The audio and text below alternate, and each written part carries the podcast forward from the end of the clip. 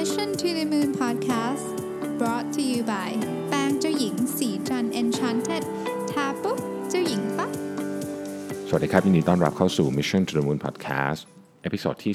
341 นะครับ คุณอยู่กับรวิศ หาญอุตสาหะครับ วันนี้เป็นวันสำคัญนะครับ 24 มีนาคมวันเลือกตั้งนะฮะในขณะนี้เป็นเวลาประมาณสัก6โมงเย็นนะครับปิดหีบเลือกตั้งแล้วนะฮะกำลังดูผลกันอยู่ก็ ไม่แน่ใจเหมือนกันว่าตอนนี้จะมีคนฟังเยอะหรือเปล่าเพราะว่าหลายคนน่าจะต้องติดตามผลเลือกตั้ง ผมเองก็นั่งดูอยู่อีกจอหนึ่งนะครับ ก็หวังว่านะครับไม่ว่าจะเกิดอะไรขึ้นก็ตามเนี่ยนะครับ จะรักใครชอบใครก็ผลการเลือกตั้งมันเป็นยังไง เราก็คงต้องเคารพนะแล้วก็ขอให้ประเทศเดินหน้าต่อไปได้อย่างดีที่สุดนะครับ ก็คำถามก็พอสมควรนะฮะวันนี้เนี่ยขอดูหน่อยมีนะอ้าววันนี้น้อยน้อยกว่าอาทิตย์ที่แล้วนะฮะโอเคนะครับคำถามแรกบอกว่า อยากเขียนเรื่อง value proposition ใน business model canvas นะครับ มีวิธีเขียนยังไง effective มากที่สุด คืออย่างนี้ฮะผมจะบอกว่าอย่างนี้นะ ไม่สามารถตอบแบบสั้นได้ จริง ๆ ตอบเป็น episode ก็ยังไม่ได้เลย คืออยากจะอ่าน มันมีหนังสือเล่มนี้อยู่แล้วใช่ไหมครับ เรื่อง business model canvas ผมอออยากให้ลองอ่านดูก่อนนะครับ อ่านอ่านให้ละเอียดก่อนนะครับ แล้วลองลองความความเข้าใจกับตัว canvas ก่อน ทีเนี้ย เวลาจะเขียนให้ดีที่สุดเนี่ยนะครับผมแนะนำอย่างเงี้ยที่ผมใช้นะครับ ผมไปดูตัวอย่างฮะไปหาตัวอย่างอย่างอื่นอ่านว่าเขาเขียน business model canvas ยังไง หรือคุณไปดูใน YouTube ก็ได้นะมันก็มีตัวอย่างอยู่ แล้วคุณจะเริ่มเห็นว่าอ๋อธุรกิจคล้ายๆกับเรามันเขียนแบบไหนนะครับอย่างในเคสนี้เนี่ยจะทำคลินิกใช่ไหมครับมันก็จะมีธุรกิจที่เป็นคลินิกเลย หรืออาจจะเป็นธุรกิจที่คล้ายๆกันนะครับแล้วเราจะเห็นว่าทำยังไงจะเขียน value proposition ได้ถูกต้องนะครับ ข้อที่สองนะครับออพอดีไปเรียนปอโทนะครับ พอดีเจ้านายไปเรียนปอโท แล้วเห็นเราจบปอโท แล้วเลยเอาการบ้านปอโทมาให้เราทำรู้สึกกระอักกระอ่วนใจมากจะทำยังไงดีนะครับ ต้องถามว่า อืมคือจริงๆมันก็ไม่ดีไม่ถูกไม่ถูกต้องนะฮะเอ่อถ้ารู้สึกอยากลาออก ก็ก็ จะพูดไงดีอะคือคือคำถามมันสั้นเกินไป ผมไม่แน่ใจว่าคำว่าการบ้านนี่มันเป็นสโคปขนาดไหน ถ้าเป็นการบ้านที่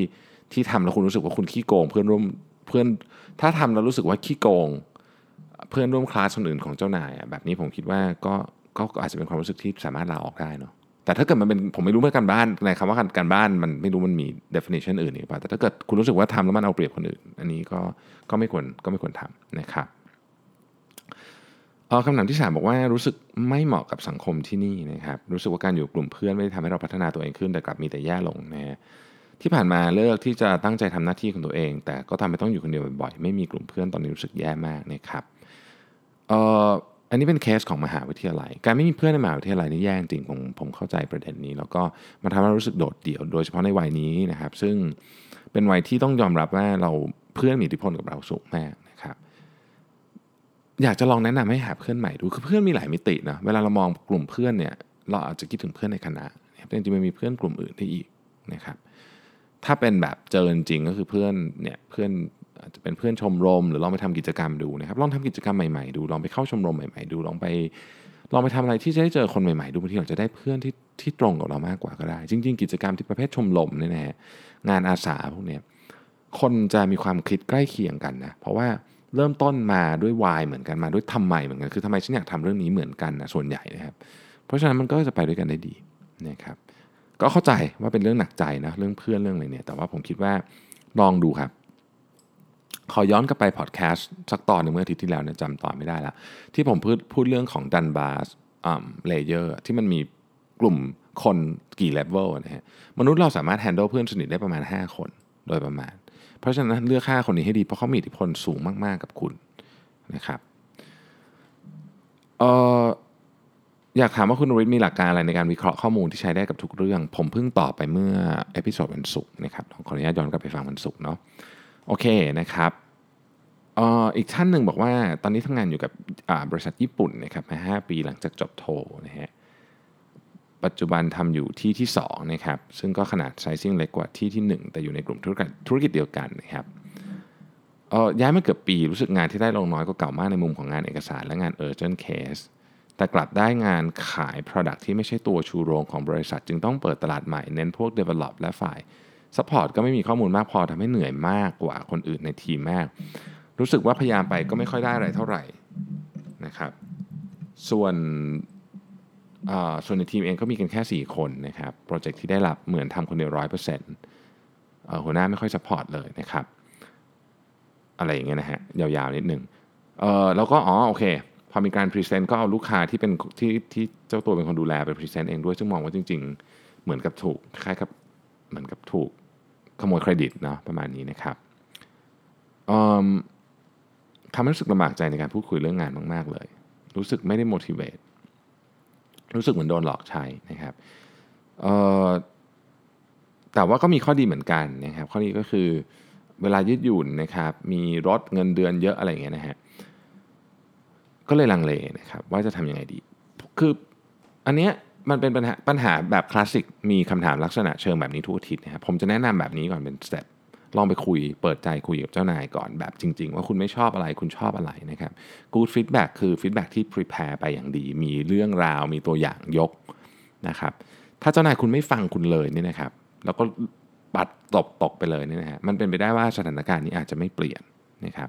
มีอีกวิธีหนึ่งก็คือ ถ้าบริษัทองค์กรค่อนข้างใหญ่แล้วก็มีการแยกกันของแผนกต่างๆ อย่างชัดเจนเนี่ย ไปขอนายที่ใหญ่กว่านั้น เพื่อขอย้ายไปงานแผนกอื่นก็เป็นไปได้ ก็เคยเกิดขึ้นมาแล้วในหลายเคสนะครับแต่ถ้ามันไม่ได้เป็นอย่างนั้นจริงๆเนี่ยก็อาจจะต้องหาลู่ทางอื่นไว้ เจ้านายที่ไม่ฟัง feedback ลูกน้องเนี่ยนะฮะที่ไม่พร้อมที่จะ support ลูกน้อง ในเรื่องที่ถูกต้องนะครับ ผมก็ไม่อยากทำงานด้วย อันนี้พูดจริง เวลาผมบางครั้งผมก็อาจจะเป็นแบบนั้น ผมก็ ขอ feedback กับลูกน้องว่าเฮ้ยถ้าเกิดพี่เป็นแบบนั้นเนี่ยบอกพี่เพราะว่าพี่ไม่อยากเป็นเจ้านายแบบนั้น พี่ไม่อยากเป็นหัวหน้าแบบนั้น พี่ไม่อยากเป็นผู้นำแบบนั้น ไม่ว่าคุณจะเรียกเราว่าอะไรก็ตาม เราต้องการเป็นคนที่ฟ a ซิลิเทตให้คุณทำงานได้ดีที่สุด เรามีหน้าที่ในการลดอุปสรรคในการทำงานของคุณไม่ใช่เพิ่มอุปสรรคในการทำงานของคุณและที่สำคัญที่สุดเราจะไม่เอาเครดิตของคุณมาเป็นเครดิตของเราเด็ดขาด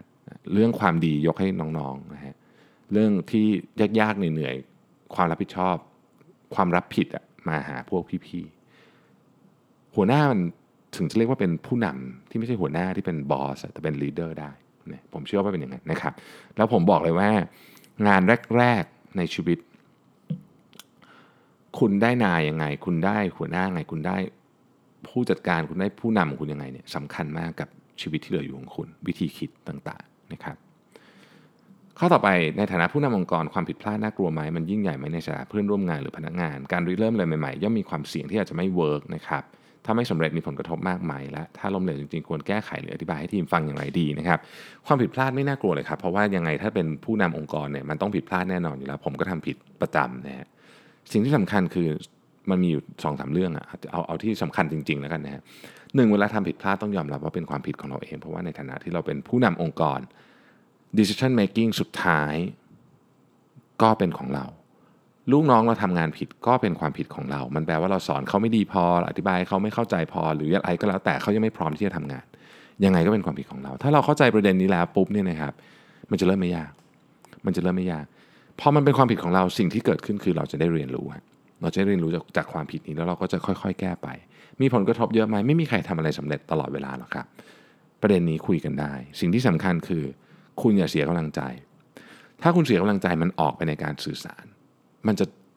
พลังใจมันจะห่อเหี่ยวไปหมดเนี่ยแต่ถ้าเกิดคุณไม่มีคุณไม่เสียพลังใจคุณบอกเฮ้ยนี่มันเป็นมันทุกอย่างมันผิดพลาดได้ มันเป็นมันเป็นอยู่ใน calculated risk ของเราแล้วคือเรารู้แล้วว่ามันมีความเสี่ยงอะไรแล้วมันก็มันก็ผิดพลาด โชคไม่ดีไม่เป็นไร เอาใหม่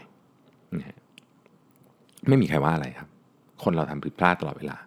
เราจะรู้สึกไม่ดีคนนั้นก็ต่อเมื่อเขาปฏิเสธความผิดของเขาต่างหากนะครับ อีกขั้นหนึ่งนะครับบอกว่า อยากขอคำแนะนำว่าถ้าเรามีรายได้หลายทาง มีเงินเดือน มีขายออนไลน์ มีเบเกอรี่ เราควรทำบัญชี track ยังไงดีให้ได้ผลดีที่สุดนะครับ แต่ละอย่างมีรายจ่ายของตัวเองนะครับ ขายของออนไลน์ก็จะมีต้นทุนสินค้า ค่าไปรษณีย์ส่งของออให้ลูกค้าเป็นต้นนะครับ ผมเข้าใจว่ามีบัญชีอันหนึ่งชื่อ flow accounting flow accountant หรืออะไรสักอย่างไม่แน่ใจเหมือนกันนะ ที่เป็น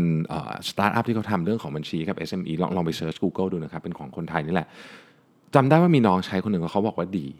นะครับ ถามว่าควรจะ track ไหมต้อง track แน่นอนนะฮะอันนี้ไม่ต้องถามเลยนะฮะต้อง track แน่นอนต้อง track อย่างละเอียดด้วยนะครับ ในอนาคตของทั้งหมดของคุณนี้เนี่ยรัฐบาลจะเข้ามาเกี่ยวข้องเยอะนะครับเรื่องภาษีขายของออนไลน์เพราะฉะนั้นต้อง track ไว้ คนที่ทำงานอย่างสบายใจที่สุดคือคนที่เสียภาษีถูกต้องนะครับเพราะฉะนั้นเราต้องทำให้ถูกต้องวิธีการทำให้ถูกต้องก็คือ คุณเข้าใจประเภทประเภทของรายได้ ประเภทของรายจ่าย รายจ่ายที่หักภาษีได้รายจ่ายที่เป็นรายจ่ายต้องห้ามอะไรพวกนี้นะครับเข้าใจเรื่องพวกนี้ทั้งหมด นะครับแล้วก็ใช้โปรแกรมช่วยเอานะครับส่วนเรื่องบัญชีธนาคาร ผมเข้าใจว่านี่คือน่าจะเกี่ยวข้องกับเรื่องของกฎเกณฑ์เรื่องของการเก็บภาษีใช่ไหมเออบัญชีธนาคารจะแยกหรือไม่แยกผมว่าไม่ใช่ประเด็นสำคัญ เพราะในที่สุดแล้วครับในยุคที่ข้อมูลทั้งหมดมันจะรวมกัน ซึ่งเป็นอีกไม่นานต่อจากนี้เนี่ยยังไงซะมันก็มันก็ต้องคือเขาเห็นหมดอะพูดง่ายเพราะฉะนั้นอยากจะรวมจะแยกคงไม่ใช่ประเด็นสำคัญ ถ้าตอนนี้รู้สึกไม่สบายใจอยากแยกก็แยกไปก่อนนะครับเออ แต่ทั้งนี้ทั้งนั้นนะควรสิ่งที่ควรทำสิ่งที่ไม่ควรทำเออสิ่งที่ไม่ควรทำอย่าพยายามทำอะไรที่ผิดกฎเกณฑ์เรื่องภาษีนะครับ อันนี้ผมบอกเลยเพราะว่าคุณจะจ่ายราคาแพงกว่า แพงกว่าสิ่งที่คุณคิดว่าคุณประหยัดไปได้อะเยอะมากๆ ขอให้ทำถูกต้อง แล้วคุณจะสบายใจ จริง ๆ อันนี้ผมไม่ได้เชียร์สัมภาระเลยนะสัมภาระน่ารักนะครับ ถ้าคุณทำภาษีถูกต้องเขาช่วยคุณเยอะมากนะฮะ คือถ้าเกิดคุณทำถูกต้องทุกอย่างเนี่ยเขาจะหาวิธีการทำให้คุณเสียภาษีได้ถูกต้องแบบน้อยที่สุดด้วยเออต้องใช้คำนี้แล้วกันเนาะเพราะฉะนั้นสำคัญที่สุดครับจะทำอะไรก็ได้ อย่าอย่าทำผิดนะฮะอย่าทำผิดโดยเฉพาะเรื่องภาษีนะครับ ต่อไปนะครับผมเอ่ออันนี้เป็นเป็นพอดแคสต์ฟังมาจากต่อจาก super productive นะครับต่อจาก super productive อะจะทำ customer centric ยังไงนะครับ ในกรณีที่ผู้แทนยาไม่สามารถติดต่อคนไข้โดยตรงได้จะต้องผ่านทางหมอเท่านั้นนะครับแล้วก็ยาบางตัวไม่ได้วิจัยง่ายๆ หลายสิบบางทีใช้เวลาหลายสิบปีก็ไม่สำเร็จด้วย กฎของบริษัทยา originalนะครับก็ห้ามติดต่อกับคนไข้โดยตรงที่ผ่านมาทำเว็บไซต์ให้ความรู้ทำแบบประเมินออกจดหมาย เชิญบรรยายให้คนไข้ก็แล้วนะครับ อยากขอไอเดียนะครับ ตอนนี้ที่คิดไว้คืออยากเสนอบริษัทเอออยากเชิญคนไข้ที่ทานยาแล้วช่วยคุณภาพชีวิตเขาดีขึ้นอย่างไรเนี่ย มาบรรยายพนักงานในบริษัทฟังเพื่อได้มีกำลังใจในการขายยาตัวนี้มากขึ้นนะครับ อืม คือ customer centric ในอุตสาหกรรมยาเนี่ยมันมีความซับซ้อนนิดหนึ่งเพราะมันมีคนที่เป็นผู้ตัดสินใจกับกับคนที่ซื้อไปใช้ ต้องยอมรับว่าเราคงไม่ไปเถียงหมอหรือเภสัชหรอกว่าไม่เอาผมได้ยาอีกตัวหนึ่งคงคงมีแต่น้อยมากใช่ไหมเพราะฉะนั้นจริงผู้ตัดสินใจว่าจะให้ยาอะไรเราเนี่ยนะครับ ก็คือคุณหมอกับเภสัชเพราะฉะนั้นในลักษณะนี้มันจะมีคนคน customer สองเลเยอร์เนาะแต่ว่าคือผมผมว่าขั้นตอนว่ายากินแล้วมัน work ไม่ work เนี่ยมันคงจบไปตั้งแต่ช่วงของการทำ clinical trial หรืออะไรพวกนั้น ซึ่งมันน่าจะมาจากต่างประเทศอยู่แล้วเนี่ยนะครับเพราะฉะนั้นตอนนี้อาจจะต้องมาโฟกัสว่าฟีดแบ็ของคนไข้ที่คุณหมอได้คืออะไร เพราะถ้าเกิดว่าผู้แทนยาติดต่อคนไข้โดยตรงไม่ได้ การพยายามทำทางอ้อมใดก็แล้วแต่เนี่ยมันก็คือผิดกฎอยู่ดีนะครับเพราะฉะนั้นก็ ก็ไม่ควรทำคำถามคือเชิญเชิญคนไข้ที่ที่ชีวิตคุณภาพชีวิตดีขึ้นมาได้ไหม ผมว่าอันนี้ถ้าไม่ผิดกฎอะไร ก็ก็น่าจะทำได้นะครับ ไม่รู้ว่าผิดกฎหรือเปล่า แต่ว่าถ้าเกิดถ้าเกิดไม่ผิดกฎก็โอเคนะครับ อีกท่านหนึ่งบอกว่าเป็นคนนึงทำงานอยู่ใน oil and gas energy นะครับ คิดว่าคนทำงานในวงการนี้ควรปรับตัวอย่างไร และคิดว่าพลังงานฟอสซิลจะหายไปเลยไหมนะฮะ อ๋อผมเห็นหลายองค์กรก็เริ่มปรับตัวเรื่องนี้เยอะมากแล้วนะครับ คือบริษัท oil and gas ส่วนใหญ่เป็นบริษัทขนาดใหญ่ระดับโลกเนาะตอนนี้เนี่ยเอาผมยกตัวอย่างบริษัทใกล้ ๆ ตัวเรานะครับปตทใช่ไหมปตทแต่ก่อนเขาเป็นพลังไทยเพื่อไทยใช่ไหมสมัยที่ยังสมัยนู้นนะครับ แล้วตอนนี้ก็จะเป็นพลังงานที่ยั่งยืน คือคำว่าพลังงานที่ยั่งยืนเนี่ยก็ค่อนข้างชัดเจนว่าปตทไม่ได้พูดถึงแต่น้ำมันละ นะพูดถึง renewable energy ผมก็ดูว่าทิศทางบริษัท หรือทิศทางเทรนด์ส่วนใหญ่เนี่ยมันก็คงไปทางนั้นคำถามคือพลังงานฟอสซิลจะหายไปเลยไหม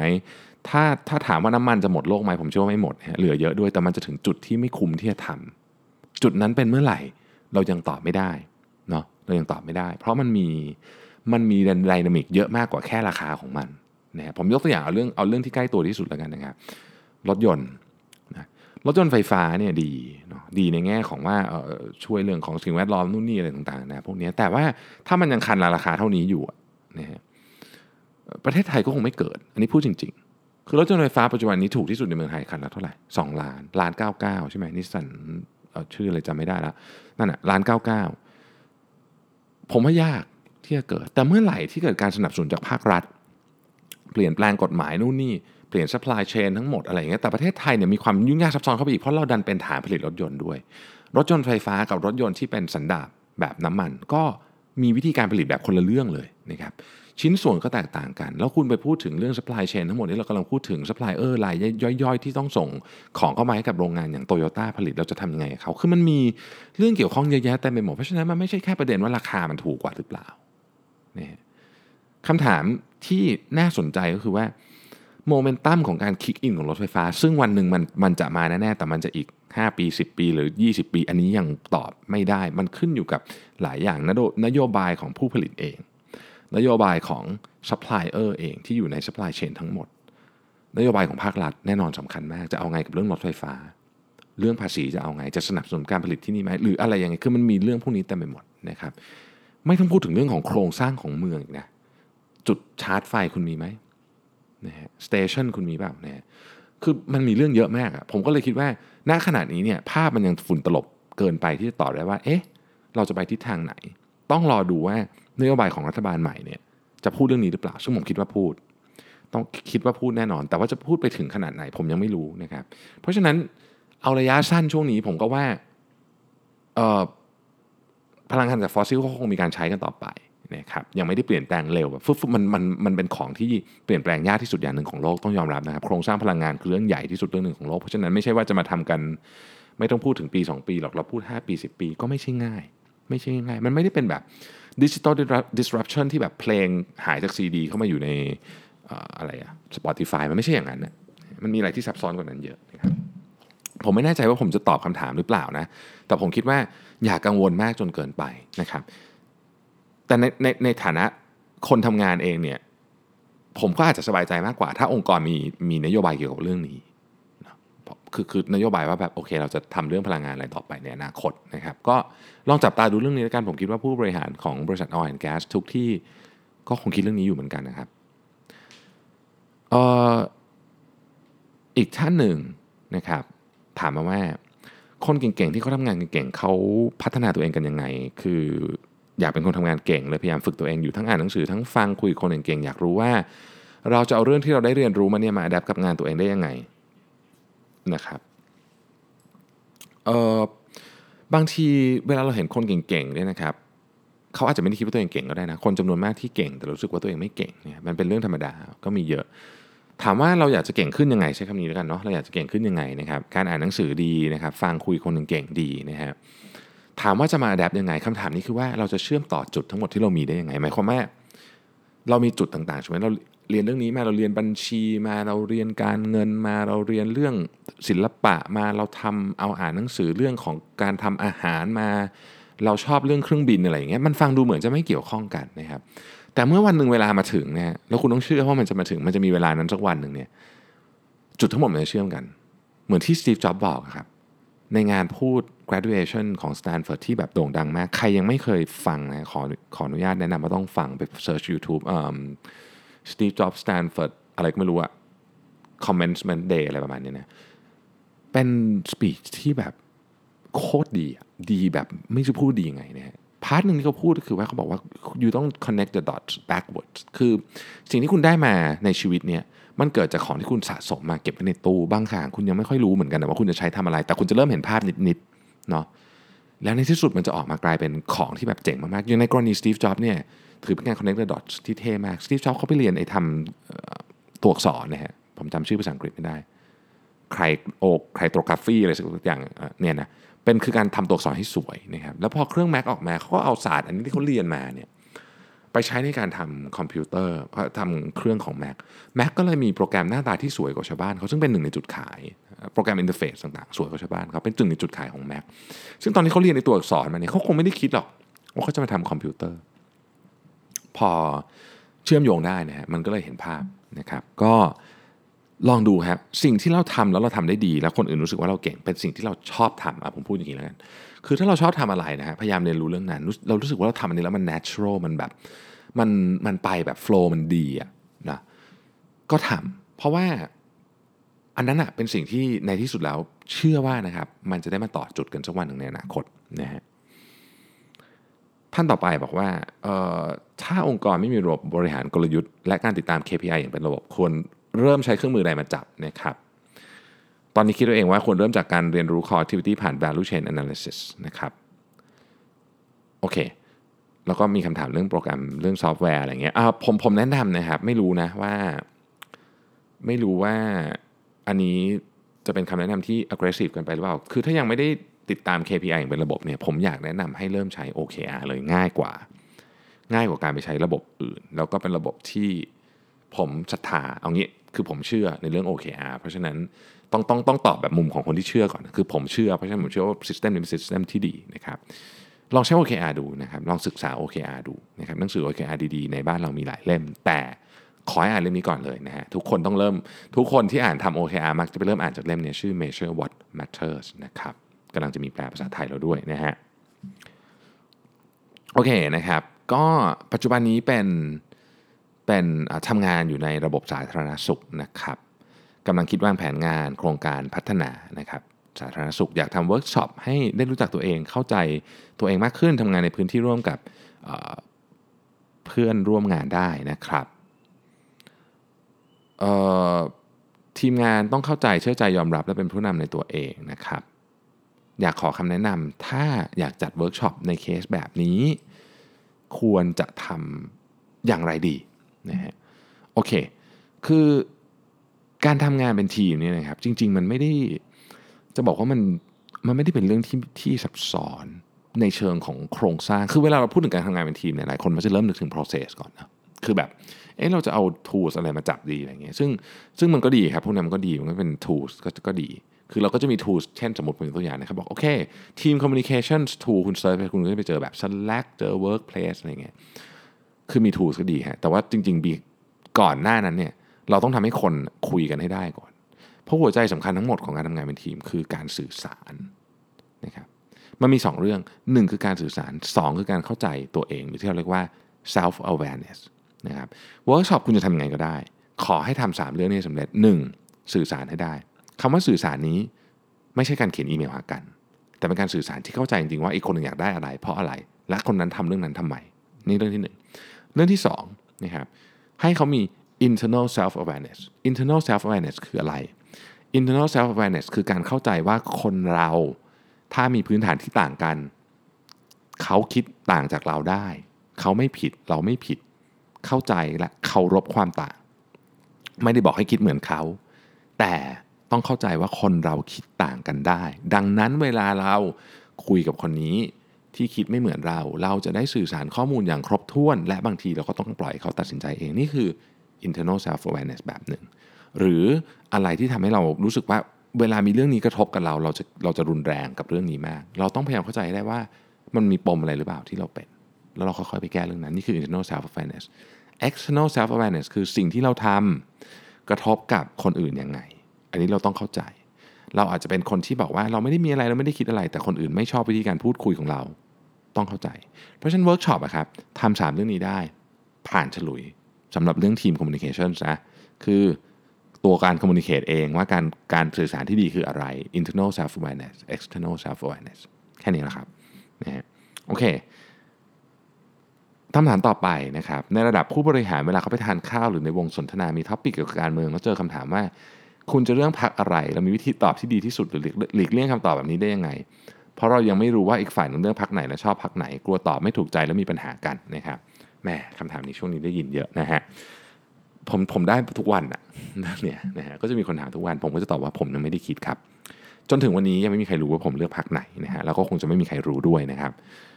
นอกจากเพื่อนที่สนิทจริงๆซึ่งผมคิดว่าเรื่องนี้มันก็เป็นเรื่องที่